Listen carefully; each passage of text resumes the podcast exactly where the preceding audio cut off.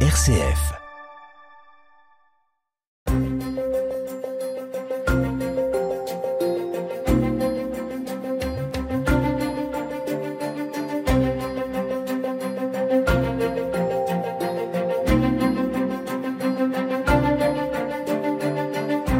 Bonjour, bonjour à toutes et à tous. J'entame cette émission en vous posant ces questions. Êtes-vous à l'aise avec Internet? Êtes-vous connecté à la maison? Avez-vous un smartphone et l'utilisez-vous correctement? Si l'ère du numérique vous semble une évidence, eh bien ce n'est pas le cas pour tout le monde, loin de là.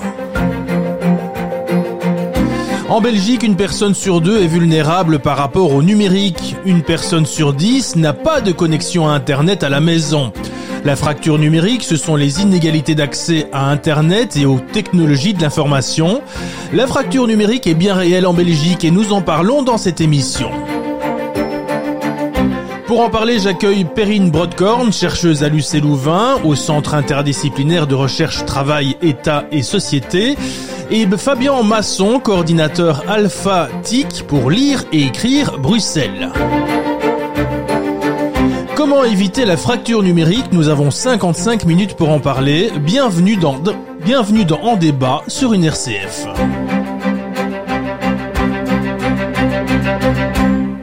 Merci de nous rejoindre sur une RCF, merci de nous accompagner dans En débat. Et on parle d'un thème euh, assez particulier aujourd'hui, c'est la fracture numérique. Alors c'est vrai que c'est voilà deux termes qui sont peut-être un peu compliqués. Tiens, si si on commençait simplement par les expliquer. Qui commence? Perrine Broadcorn peut-être? Euh, Qu'est-ce que c'est en fait? Quand comment peut-on le définir cette fracture numérique? Qu'est-ce que c'est? Le terme fracture numérique, euh, déjà il est, il est mal utilisé parce que ça, ça représente euh, un peu de manière faussée la réalité. Ça fait comme s'il y avait un gouffre entre les personnes qui avaient une fracture euh, dans la société entre les personnes qui étaient déconnectées et ceux qui étaient connectés, alors que la situation euh, la réalité est bien plus complexe. Donc déjà, le terme de fracture numérique en tant que tel n'a pas beaucoup de sens. En fait, il, faut, il vaut mieux parler de, d'inégalité au pluriel ou même de fracture au pluriel ou, bien d'inégalité sociale au pluriel. Et je vais expliquer les différentes formes que l'on distingue en général quand on parle de ces formes d'inégalité qui sont en fait générées par la numérisation croissante de tous les pans de la société et ces dernières années par la numérisation croissante des services publics et plus largement aussi d'intérêt général et qui pose gros problèmes pour l'accès aux droits euh, sociaux. Alors, les différentes formes de fracture numérique, généralement, on en distingue trois. Une première forme, c'est au niveau de l'accès, le fait d'accéder ou pas à Internet, à un équipement informatique. Alors, ces dernières années, euh, la, la, question de l'accès s'est un peu complexifiée parce que, bien sûr, on va vous dire aujourd'hui, bah, l'accès, bah, tout le monde a finalement accès à Internet. On voit bien, tout le monde a des smartphones, tout le monde est connecté. Mais alors, on doit parler de la qualité de l'accès. C'est-à-dire que se connecter à Internet via un smartphone, ce n'est pas la même chose que se connecter à Internet via un ordinateur, un bel ordinateur, un bel écran, euh, avec euh, avec des, des, des, logiciels confortables. Une fois qu'on doit faire des démarches administratives un peu plus complexes, c'est clair que d'être face à son smartphone, ça rend euh, la démarche plus complexe. Donc ça, c'est une première forme de fracture. C'est au niveau de l'accès, de la qualité de l'accès que l'on a à Internet en particulier.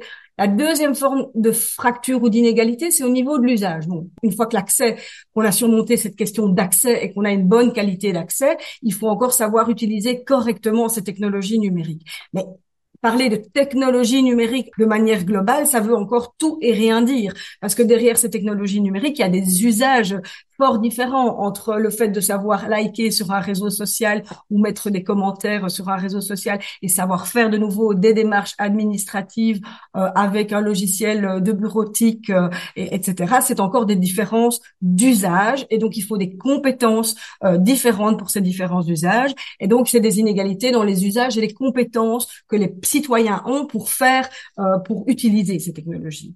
Et une troisième forme d'inégalité numérique qui est en fait finalement la la plus prégnante, c'est la capacité, une fois qu'on a accès et qu'on utilise ces technologies, la capacité à utiliser ces technologies pour accéder à des services essentiel euh, pour pouvoir tirer profit justement de la numérisation euh, de la société dans, dans le cadre de démarches en tout genre qui nous permet de s'intégrer et de participer à la société. Donc c'est une inégalité de participation à la société numérique et, et pour pouvoir accéder à ces droits. Mmh. Voilà en gros les différentes formes d'inégalité qui sont sociales avant d'être numériques, mais qui sont générées par la numérisation accélérée de la société. Fabien Masson, je vais vous demander aussi votre définition à vous, puisque voilà, on est en, début d'émission, on pose un peu les termes de ce débat.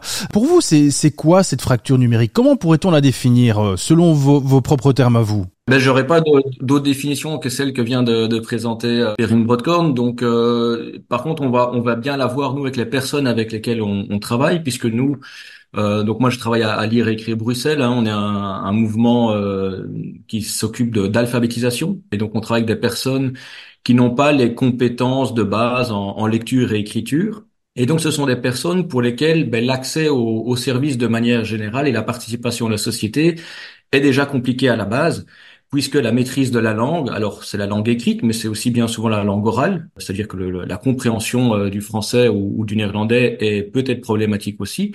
Et donc cette participation à la société, l'accès aux services est compliqué et avec la numérisation, euh, ça vient renforcer vraiment euh, ces difficultés, parce qu'aux difficultés de la langue ben, vient euh, se greffer la difficulté liée à la manipulation des interfaces, des, des écrans. Il y a, il l'accès bien sûr, et comme euh, voilà, comme on vient de le dire, mais l'accès, les gens des smartphones de, de plus en plus, mais on ne sait pas tout faire avec des smartphones.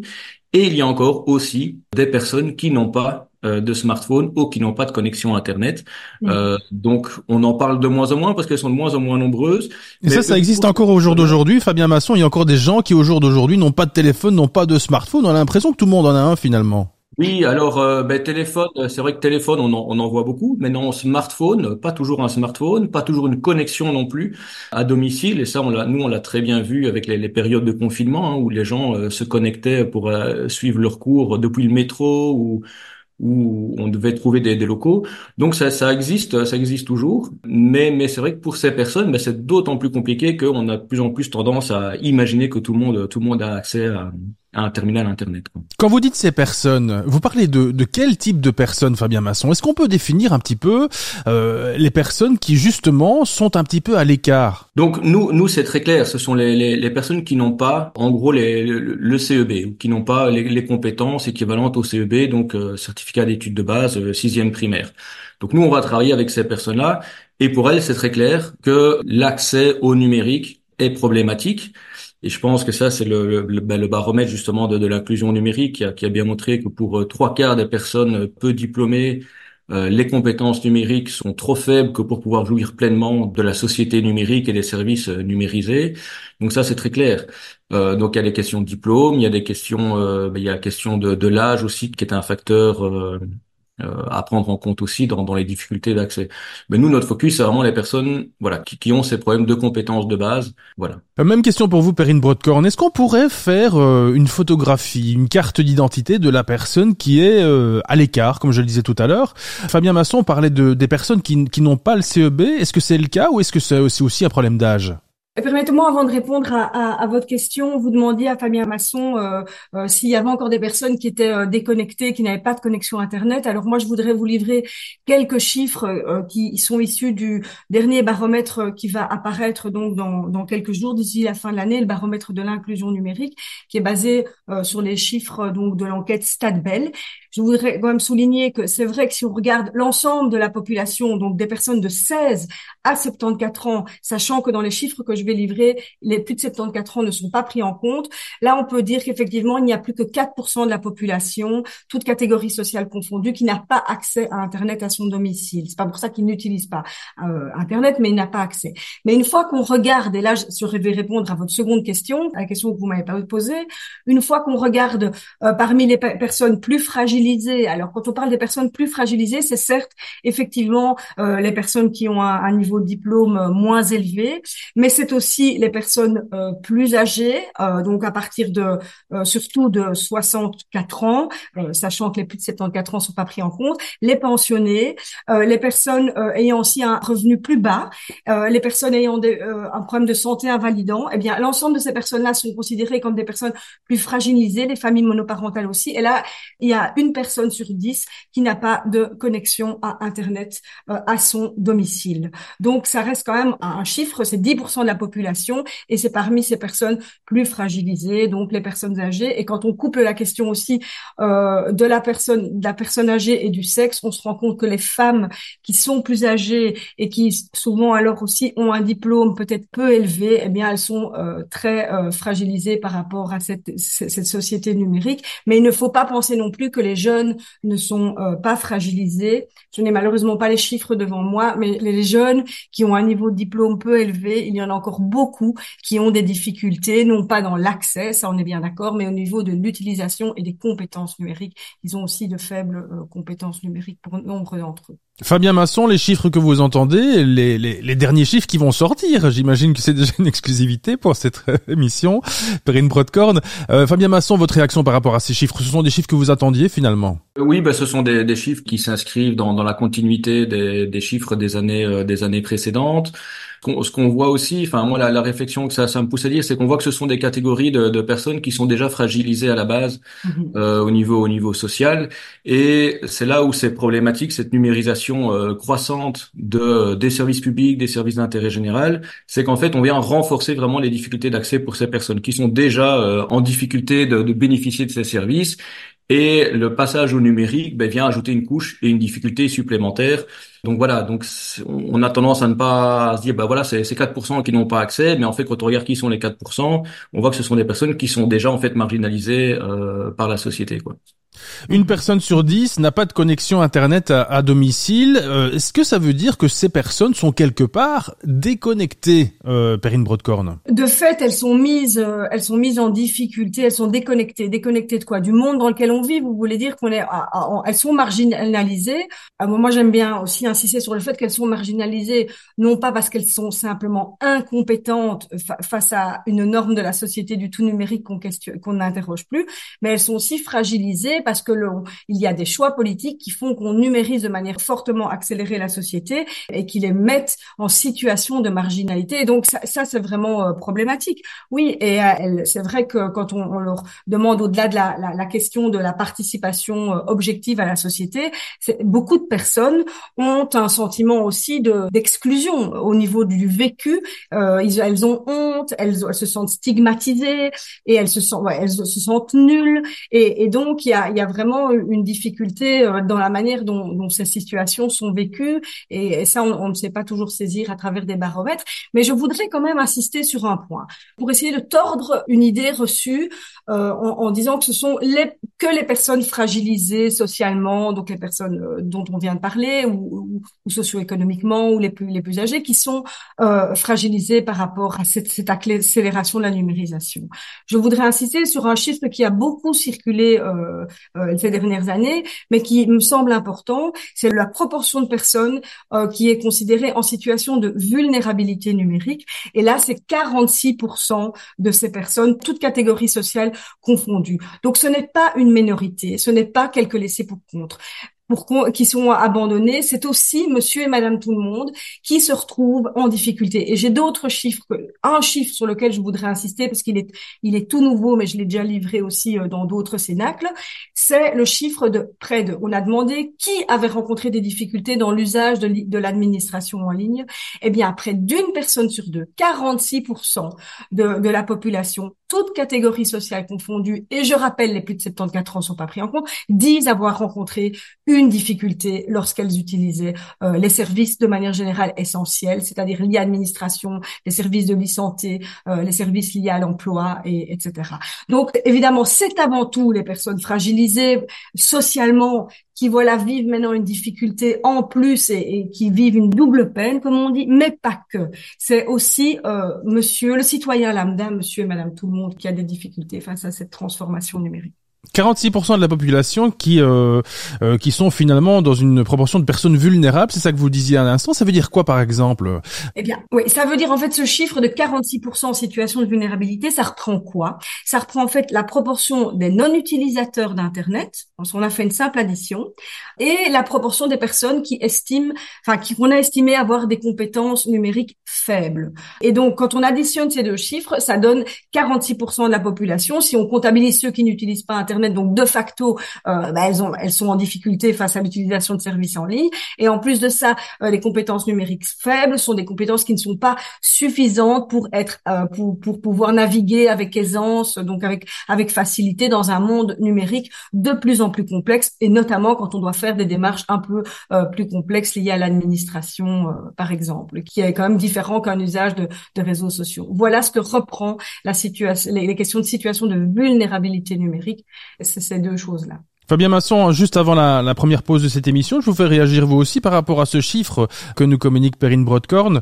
46% de la population dans, voilà, dans une situation de vulnérabilité. Ça vous inspire quoi, vous? Oui, ben moi en tant que, travailleur social, euh, on le voit puisque ben, ce sont des personnes qui finalement s'adressent à nous, s'adressent euh, à l'animateur de, l'école de devoir euh, des enfants, s'adressent à l'animateur de maison de jeunes, aux formateurs d'alphabétisation, aux services sociaux, dans les EPN pour avoir avoir de l'aide. Euh, pour les accompagner dans leur démarche parce qu'il y a un moment ils se sont retrouvés effectivement euh, bloqués et qu'il n'y a plus moyen d'inscrire euh, son enfant au repas chaud de l'école parce que ça se fait par par internet par exemple. Et donc nous on voit très bien tout cet afflux de, de, de demandes, de besoins des, des personnes chez nous et ben on se retrouve un petit peu à à faire le rôle des, des administrations ou des, ou des services, des, des, des guichets, hein, puisqu'on parle beaucoup des guichets pour le moment. Ces demandes arrivent, arrivent chez nous. Euh, et donc on, on, le voit, on voit, ça, ça, a explosé depuis depuis la crise Covid. Et donc il y a vraiment une surcharge importante du, du travail euh, social qui est maintenant dédié euh, vraiment à l'accompagnement des personnes dans les démarches à faire en ligne. On parle de la fracture numérique dans cette émission, on en parlera encore dans un instant. Moi, je vous propose de faire une petite pause pour respirer un petit peu. On se retrouve juste après ceci. À tout de suite.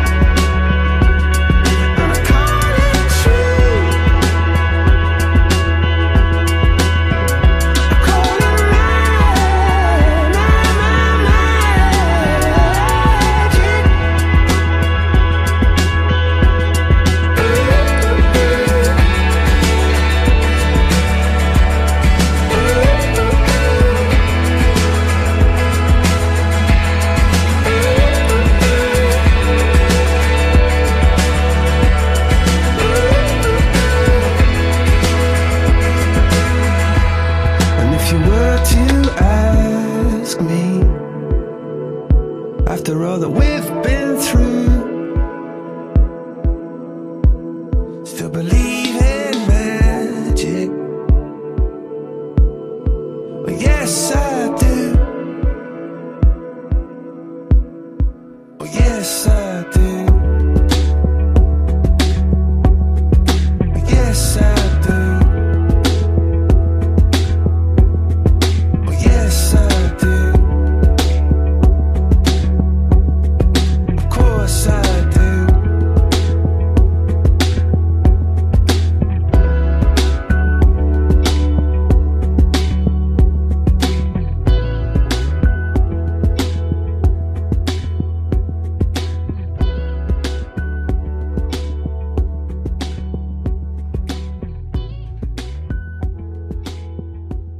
Merci de nous rejoindre dans l'émission en débat. Merci de nous écouter sur euh, une RCF et merci à mes deux invités honneur aux dames. Perrine Brodkorn, chercheuse à l'UC Louvain, au CIRTES, le Centre interdisciplinaire de recherche travail État et société. Vous avez réalisé notamment les baromètres de l'inclusion numérique à la demande de la Fondation Roi Baudouin et Fabien Masson, euh, coordinateur Alpha TIC pour lire et écrire à Bruxelles.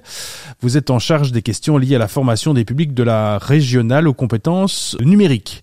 Alors, euh, bah, on parle de fracture numérique dans cette émission. Euh, c'est, bah oui, c'est un débat intéressant de voir un petit peu comment ça se présente. Et, vous, euh, Perrine, vous nous avez cité toute une série de chiffres euh, intéressants, interpellants, et, et vous en avez encore un. C'est ce pourcentage de personnes qui finalement ont besoin de soutien, demandent de l'aide parfois, et ça arrive régulièrement. On l'entend tous autour de nous. Euh, tout à fait.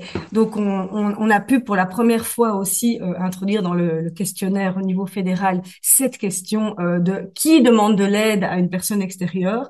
Et il y a à nouveau un, un, une proportion euh, interpellante de personnes qui ont répondu par affirmative. C'est à nouveau 46% de, de la population, à nouveau toute catégorie sociale confondue, qui dit avoir déjà demandé de l'aide lorsqu'elle était amenée à devoir faire une démarche euh, administrative quelconque, de l'aide à un, alors quand on parle de l'aide, ça peut être de l'aide euh, à quelqu'un, à, un, à son entourage informel.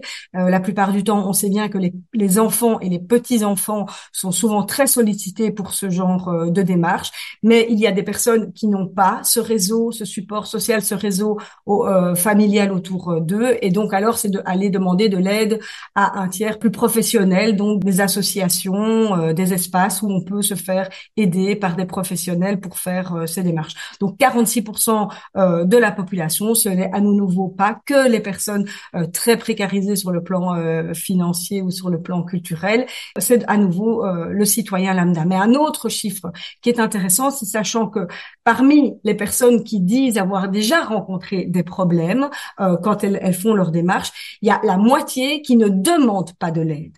Et donc ça veut dire quoi? Ça veut dire qu'il y a beaucoup de personnes qui sont isolées très certainement euh, socialement ou qui n'osent pas de demander de l'aide parce qu'elles se sentent euh, justement euh, stigmatisées, incompétentes. Elles donc, alors même qu'elles rencontrent une difficulté, quand elles font une démarche en ligne, eh bien elles ne demandent pas de l'aide. Plus de la moitié donc de ces personnes ne demandent pas d'aide alors qu'elles en auraient besoin. Et ça c'est interpellant et ça rappelle à nouveau l'importance de ces espaces à proximité où on peut aller euh, demander de l'aide si on n'en a pas et que ces espaces sont euh, grands ouverts comme les espaces publics numériques en Wallonie. Ces espaces sont grands ouverts pour, tout, pour toutes ces personnes et qu'elles ne doivent absolument pas avoir honte d'aller demander de l'aide, que elles sont, ces personnes sont très nombreuses et que elle n'est pas, si la personne a l'impression qu'elle est seule euh, face à, à, cette difficulté, mais qu'elle se, elle se trompe vraiment parce qu'il y a beaucoup euh, de personnes qui demandent de l'aide. Mmh. Fabien Masson, euh, quand on entend que finalement une personne sur deux, quasi, bah, a déjà demandé de l'aide pour pouvoir euh, résoudre ses problèmes numériques, je vais le dire comme ça, c'est pas étonnant finalement qu'il y ait une frange de la population qui soit marginalisée par rapport à cela.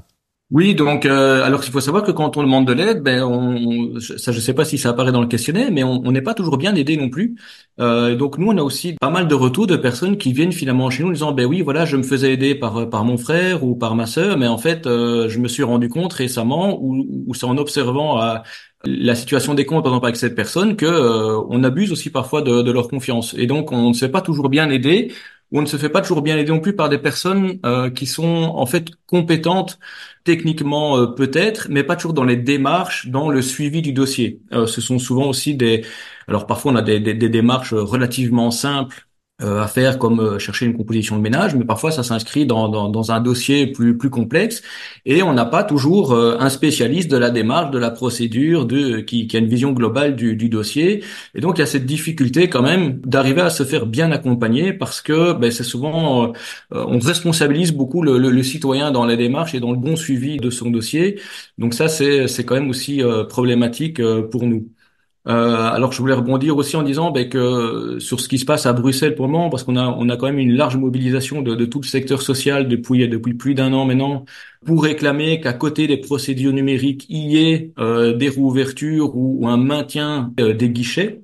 Euh, parce qu'on voit toute l'importance d'avoir un professionnel des procédures, des dossiers qui soit disponible et qui puisse accompagner les citoyens dans, euh, dans leur démarche. Et lorsque l'on euh, les renvoie systématiquement à des interfaces en ligne, en fait, on laisse aussi le citoyen tout seul et responsable de tout le suivi de, de son dossier, ce qui est ce qui est problématique pour les raisons que je viens d'évoquer. Et donc c'est vrai qu'il y a depuis depuis plus d'un an, ben, il, y a, il y a plus de 200 associations bruxelloises euh, avec le soutien des, des, syndicats, du monde, du monde académique, qui, qui se mobilisent vraiment contre un projet d'ordonnance qui malheureusement euh, évolue, mais qui, qui, vise à numériser vraiment toutes les procédures de, de l'administration. Euh, Fabien Masson, ici on parle de, de, de, de fracture numérique évidemment, mais on parle d'internet, on parle de téléphone portable, de smartphone, mais un simple virement bancaire aujourd'hui, ça devient même compliqué pour certaines personnes, peut-être plus pour les personnes euh, plus âgées, euh, qui doivent aussi parfois se faire aider.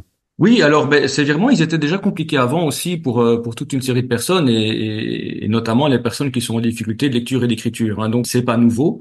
Le problème, c'est que ben, justement maintenant on peut plus aller au guichet pour se faire aider, on peut plus aller à la banque. Maintenant on nous dit bah non allez allez faire ça à l'automate et là on se trouve tout seul. Et donc c'est ça la difficulté. Mais la difficulté de faire le virement, elle existait déjà euh, auparavant en fait pour euh, pour ces personnes-là. Et donc la difficulté maintenant avec le numérique, c'est que souvent, ben, on est renvoyé un peu seul et on doit se débrouiller euh, seul face à ces difficultés, quoi. Donc, donc c'est surtout ça. Même question pour vous, Perrine Broadcorn. C'est vrai qu'il faut pas peut-être aller chercher si loin par, par moment. Euh, je parlais du, du, de l'exemple du virement bancaire, mais il y a toute une frange de la population aussi, peut-être plus âgée, qui s'est retrouvée dans des banques sans guichetier finalement et qui a dû se retrouver confrontée à, à cette fracture finalement. Tout à fait. Et donc, en me posant cette question, vous permettez, Fabien l'a déjà fait juste avant, de souligner un aspect important. Quand on discute des, limites de cette numérisation euh, des services, on n'est pas spécialement contre la numérisation en tant que telle. On, souligne l'importance, enfin le problème de que cette numérisation s'accompagne d'une réduction, voire d'une suppression euh, des guichets. Et là, vous parlez de la situation euh, des banques, et on a bien vu que les banques, elles se sont euh, fermées, dans, notamment dans les petits villages, zones plus rurales, et donc il n'y a plus de guichets. Donc le problème, c'est bien cette suppression qui, des guichets qui accompagne la numérisation et qui fait que ça fait des inégalités aussi au niveau spatial, puisque ce sont les banques, notamment on se retrouve dans les zones urbaines où là il y a encore euh, des guichets, mais où on peut, quand on fait, on demande ça, une démarche en ligne, souvent on doit payer. Une démarche euh, en face à face, on doit payer. Donc ça, c'est une inégalité aussi. Euh, mais les guichets existent. Mais les personnes qui se retrouvent dans des zones plus reculées, elles n'ont même plus cette possibilité d'accéder euh, à une personne physique. Et ça, c'est un gros problème. En fait, c'est la disparition des guichets à côté de la numérisation qui pose question. Ce n'est pas la numérisation en soi qui apporte aussi beaucoup de bénéfices à de nombreuses personnes. Et ça, c'est important de, de souligner. Et un autre point aussi, cette numérisation puisqu'il y a plus, il y a la disparition de ces guichets, ça supprime les professionnels, ça enlève les professionnels qui avant aidaient à faire ces démarches euh, parfois aussi complexes, comme Fabien l'a dit. Les démarches, certaines démarches administratives et même comme les virements étaient complexes avant la numérisation. Mais il y avait une aide, une aide d'un professionnel. Et aujourd'hui, il n'y a plus l'aide de ce professionnel et on décharge sur les individus, donc sur monsieur et madame tout le monde, euh, en fait un travail, un travail qui était effectué avant par des professionnels. Et donc, euh, ça, ça y a, y a, ça pose vraiment question et on décharge sur sur ces personnes et donc sur l'entourage de ces personnes qui, comme Fabien l'a souligné, l'entourage n'est pas toujours formé à faire ces démarches en ligne. Donc le citoyen, le réseau social de proximité ou les associations quand elles interviennent se retrouvent comme des sous-traitants de ces, des banques ou des services publics qui ont fermé leurs guichets et c'est ça qui pose problème. Alors je vais vous poser la question inverse, la question qui pique un petit peu. Est-ce qu'on n'en fait pas un peu trop? Est-ce que cette fracture numérique, justement, c'est pas aussi euh, ce qui s'est passé lorsque le téléphone euh, est apparu? Je parle pas du smartphone, hein, je vous parle du téléphone euh, fixe quand il est apparu. Est-ce que c'est pas le même problème qu'on a connu quand la télévision est apparue dans tous les foyers? Est-ce qu'il n'y a pas cette, différence entre une situation qui n'existe pas jusqu'à une situation qui, qui change et qui tire tout le monde vers une vers un endroit un peu différent? Perrine Broadcorn. Il y a toujours eu euh, des résistances et des difficultés lorsqu'on introduit euh, tout changement euh, technologique. Vous prenez l'exemple de la télévision, vous prenez l'exemple de la radio euh, ou du téléphone.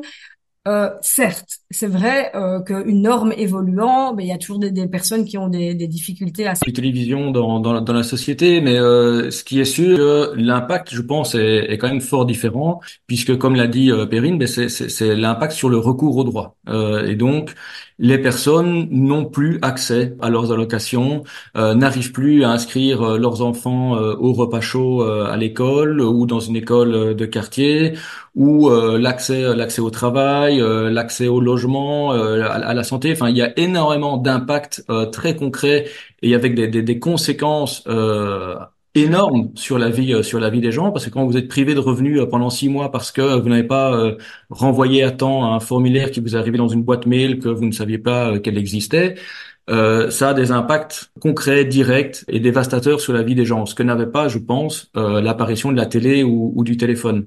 Par rapport à l'isolement, ben, ça a des, des, conséquences, bien sûr, quand vous êtes privé de revenus euh, pendant pendant six mois, ben, ça a des conséquences sur votre participation sociale, votre capacité à, à avoir des loisirs, euh, etc. Après, euh, et ça enferme quand même les gens aussi parce que il y a des tas d'endroits où il y a plus ce contact parce que maintenant tout se passe euh, par un automate. Vous n'allez plus euh, à la mutualité ou au syndicat de la même manière euh, qu'avant, par exemple. On va faire une nouvelle pause dans cette émission pour euh, respirer un peu. Dans un instant, je vous poserai un peu cette question. Tiens, qu'est-ce qu'on peut faire Comment faire pour pouvoir améliorer cette situation?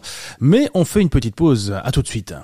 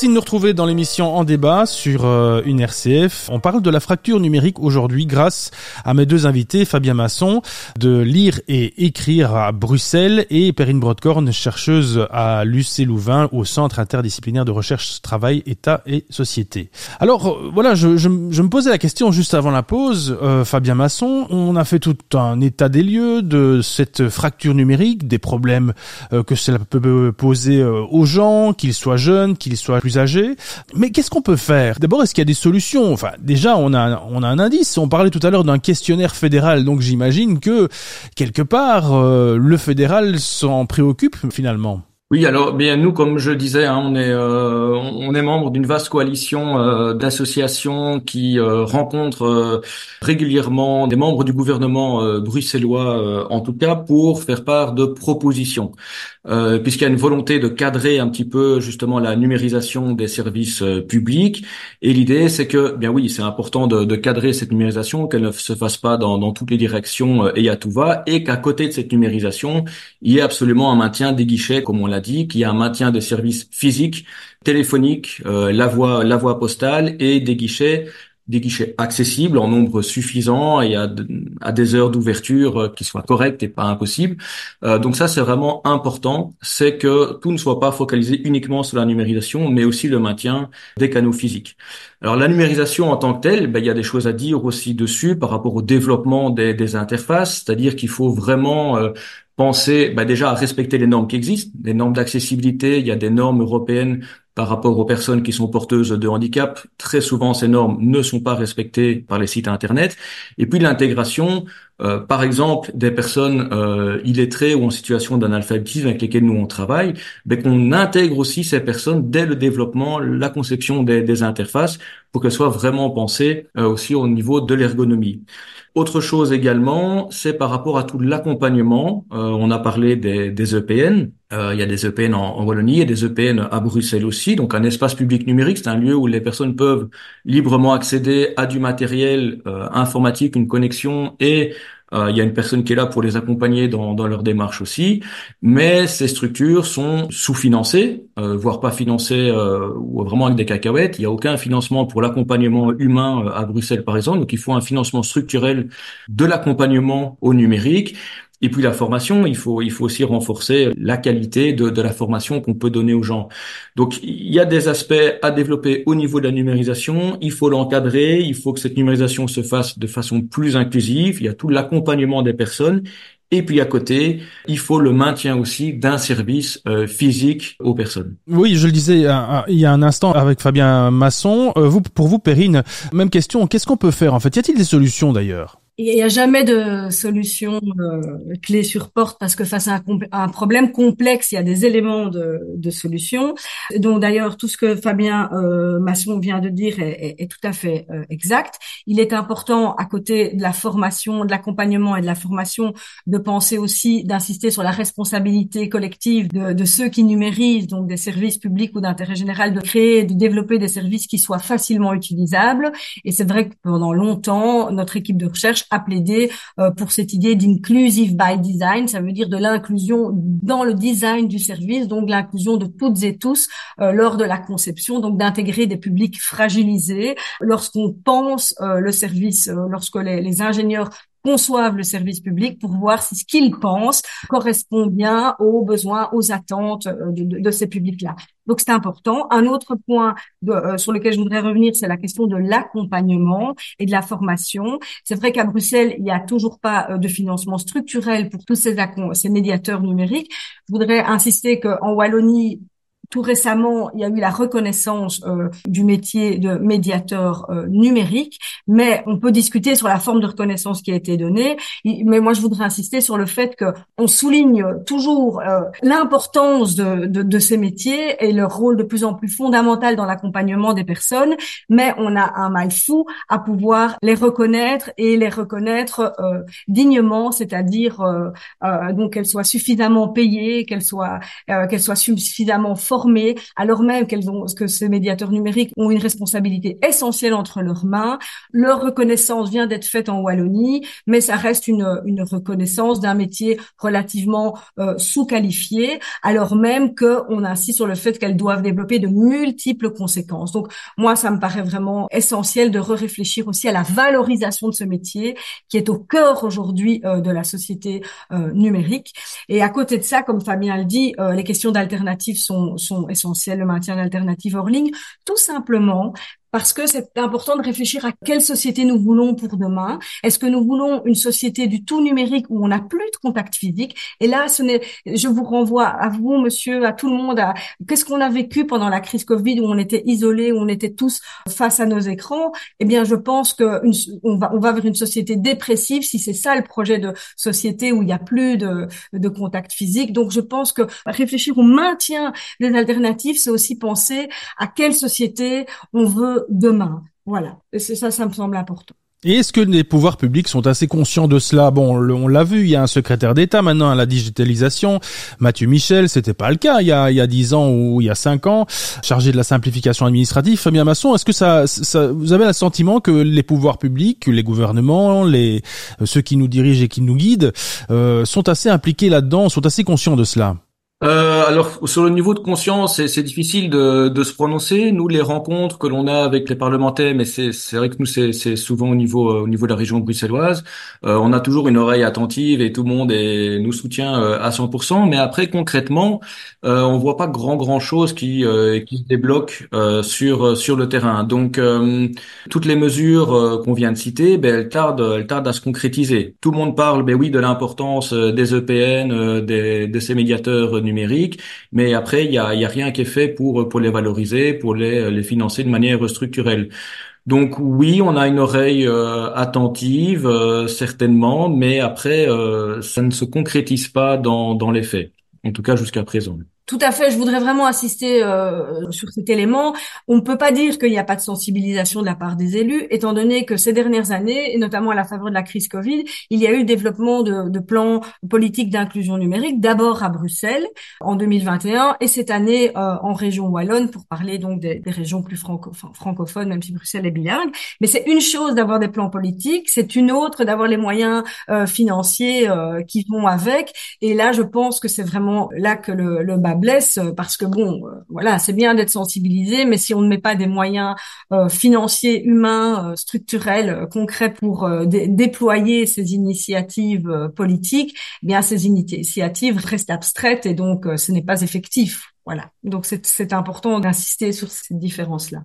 Que dire aux aînés, par exemple, ou quels conseils donner? C'est un peu la question que je vous poserai juste après cette dernière pause. On fait une dernière pause dans, dans cette émission. À tout de suite. Il est où le bonheur? Il est où? Il est où? Il est où le bonheur? Il est où? Il est où? J'ai fait l'amour, j'ai fait la manche. J'attendais d'être heureux. J'ai fait des chansons, j'ai fait des enfants. J'ai fait au mieux. J'ai fait la gueule, j'ai fait semblant. On fait comme on peut. J'ai fait le con, c'est vrai, j'ai fait la fête, ouais. Je croyais être heureux, mais y a tous ces soirs sans pote. Quand personne sonne et ne vient, c'est dimanche soir dans la flotte. Comme un con dans son bain, essayant de le noyer, mais il flotte. Ce putain de chagrin. Alors, je me chante mes plus belles notes et ça ira mieux demain. Il est où le bonheur? Il est où? Il est où? Il est où le bonheur? Il est où? Il est où? Il est là le bonheur, il est là. Il est là. Il est là le bonheur, il est là. Il est là. J'ai fait la cour, j'ai fait mon cirque. J'attendais d'être heureux. J'ai fait le clown, c'est vrai, et j'ai rien fait. Mais ça ne va pas mieux. J'ai fait du bien, j'ai fait des fautes. On fait comme on peut. J'ai fait des folies, j'ai pris des fous rires. Je croyais être heureux, mais y a tous ces soirs de Noël où l'on sourit poliment pour protéger de la vie cruelle tous ces rires d'enfants et ces chaises vides qui nous rappellent ce que la vie nous prend. Alors, je me chante mes notes les plus belles, c'était mieux avant. Il est où le bonheur, il est où Il est où Il est où le bonheur, il est où Il est où Il est là le bonheur, il est là. Il est là, il est là le bonheur, il est là. Il est là. C'est une bougie le bonheur. Pas trop fort d'ailleurs, tu risques de l'éteindre. On le veut le bonheur, oui, on le veut. Tout le monde veut l'atteindre. Mais il fait pas de bruit le bonheur, non. Il fait pas de bruit. Non, il n'en fait pas. C'est con le bonheur, ouais. Car c'est souvent après qu'on sait qu'il était là.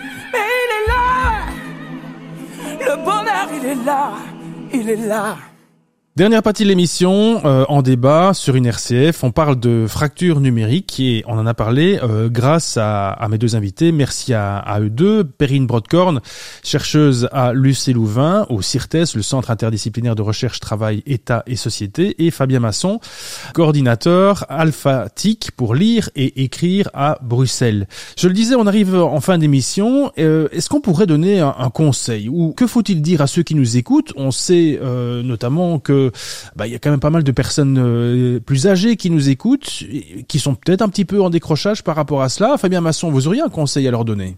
Euh, ben, c'est revenir un petit peu sur ce que euh, Perrine a dit tout à l'heure, c'est-à-dire euh, vous, n'êtes pas seul et vous ne devez pas rester avec ça. Il y a des endroits où on peut chercher de l'aide et il n'y a aucune raison d'avoir honte ou d'être euh, d'être gêné de, de ces difficultés parce que ben en fait voilà une personne sur deux se retrouve à un moment bloquée avec avec le numérique. Il faut chercher l'aide, il faut pas rester seul. Il y a moyen de trouver trouver un accompagnement par rapport à ça. Et dans un second temps, si euh, si ça vous révolte, euh, vous êtes en colère, et bien voilà, nous on travaille beaucoup avec le gang des vieux en colère, euh, qui mène beaucoup d'actions justement pour euh, défendre le droit des personnes euh, plus âgées et euh, notamment par rapport à la numérisation, d'avoir euh, le droit euh, à des guichets et un service euh, physique. Donc voilà, donc il y a moyen aussi de s'en- s'engager, de continuer euh, à s'engager euh, par la suite. Alors ça c'est pas mal. voilà. Ça, répétez-moi, c'est le gang des vieux en colère, c'est ça? C'est le gang des vieux en colère, donc sont, euh, c'est vraiment un- une association assez haute en couleur euh, qui, mène pas mal d'actions pour questionner le, numérique euh, de manière parfois absurde, drôle, mais euh, toujours très pertinente pour questionner la numérisation et euh, questionner en fait la- le choix de société aussi, comme on l'a dit, euh, quelle place on veut donner au numérique, quelle place on donne encore ben, aux, aux personnes plus euh, plus âgées. Euh, donc voilà, donc il y a aussi euh, des personnes qui se mobilisent là-dessus, donc il y a, il y a moyen aussi de rejoindre euh, Et- le combat contre tout, numérique. Et où peut-on les trouver? Vous allez pas me répondre qu'on peut les trouver sur Internet quand même. Oh ben venez participer à une action de, de mobilisation qu'on organise régulièrement, ils sont toujours là, donc euh, ils sont pas difficiles à trouver. Est-ce qu'il faut faire ça, Perrine, des gangs, euh, comme le dit Fabien Masson, le gang des vieux en colère. Est-ce qu'il faut faire ça? En tout cas, comme vous l'a- vous l'aurez compris, je suis favorable à ce que les citoyens restent euh, actifs euh, et qu'on porte leur voix parce que beaucoup de personnes se sentent abandonnées par la situation et c'est pas spécialement abandonnées à cause du numérique mais plus largement cette numérisation participe en réalité à un éloignement des services euh, publics à peut-être aussi une dégradation des services publics. Beaucoup beaucoup beaucoup de personnes âgées notamment mais pas que vivent ça aussi sur ce sentiment de euh, d'éloignement et de, du service alors que pour les plus âgés elles ont contribué toute leur vie euh, à la société. C'est vrai qu'il y, a ce sentiment-là. Donc, je pense que à côté, comme je ne dirais pas autre chose que ce que Fabien euh, Masson a souligné, il y a des aides qui existent. Souvent, elles ne sont pas euh, assez connues, mais donc n'hésitez pas à demander à votre commune, au service de proximité que vous connaissez, où est-ce que vous pouvez aller demander de l'aide. Surtout, n'ayez pas honte. Ça, c'est vraiment important. Vous n'êtes pas seul à rencontrer ces problèmes. Et si vous êtes vraiment sensibilisé par la question, oui, n'hésitez pas à faire à, tenter de faire porter euh, votre voix au sein de, de, collectifs qui défendent aussi, euh, qui réfléchissent plus largement à la société de demain et à quelle société on voudrait euh, demain pour vos enfants, vos petits-enfants et pour vous-même aujourd'hui aussi. Voilà, il y a toute une série d'associations effectivement qui apportent de l'aide ou qui donnent des formations, notamment que ce soit aux, plus, aux personnes plus âgées ou aux personnes plus jeunes. Là-dessus, peut-être une dernière question. Vous, vous l'avez évoqué tout à l'heure, la crise sanitaire tout à l'heure. La crise sanitaire, est-ce que ça a accéléré, augmenté ce, ce besoin de numérique, notamment lorsqu'on est resté confiné? Euh, Beaucoup de gens se sont dit allez, il faut que je passe le cap, euh, Perrine. Euh, très certainement, à partir du moment où on a où, tout a basculé en ligne et que pour beaucoup de, fournisseurs de services aussi, on s'est rendu compte que finalement, euh, en situation d'obligation, eh bien euh, c'est possible. Ah bien, c'est ce qui s'est passé. Ben, les personnes ont dû évidemment se numériser et s'adapter. ça, ça me paraît évident. Donc il y a eu une accélération de, de ce processus à, la faveur de la crise. Mais le fait de, de, que les personnes se soient équipées et ont été obligés en, en, quelque sorte de se former et d'utiliser les technologies numériques ne dit rien évidemment aux difficultés euh, qu'elles rencontrent, aux, sentiments qu'elles ont et donc euh, oui, il y a eu une accélération et une forme d'obligation et d'injonction à l'équipement et à l'utilisation des technologies numériques. Ça, ça me paraît évident. Merci Perrine Broadcorn, ce sera le mot de la fin de cette émission. On, on a eu l'occasion de parler de, de, cette fracture numérique et de voir un petit peu comment on pouvait euh, accélérer et aider en tout cas ceux qui étaient euh, mis à l'écart. Merci Fabien Masson, merci à mes deux invités et puis merci à vous de nous avoir écoutés. On se retrouve euh, très vite pour une autre thématique dans l'émission En débat. Merci Perrine, merci Fabien, à bientôt. À bientôt.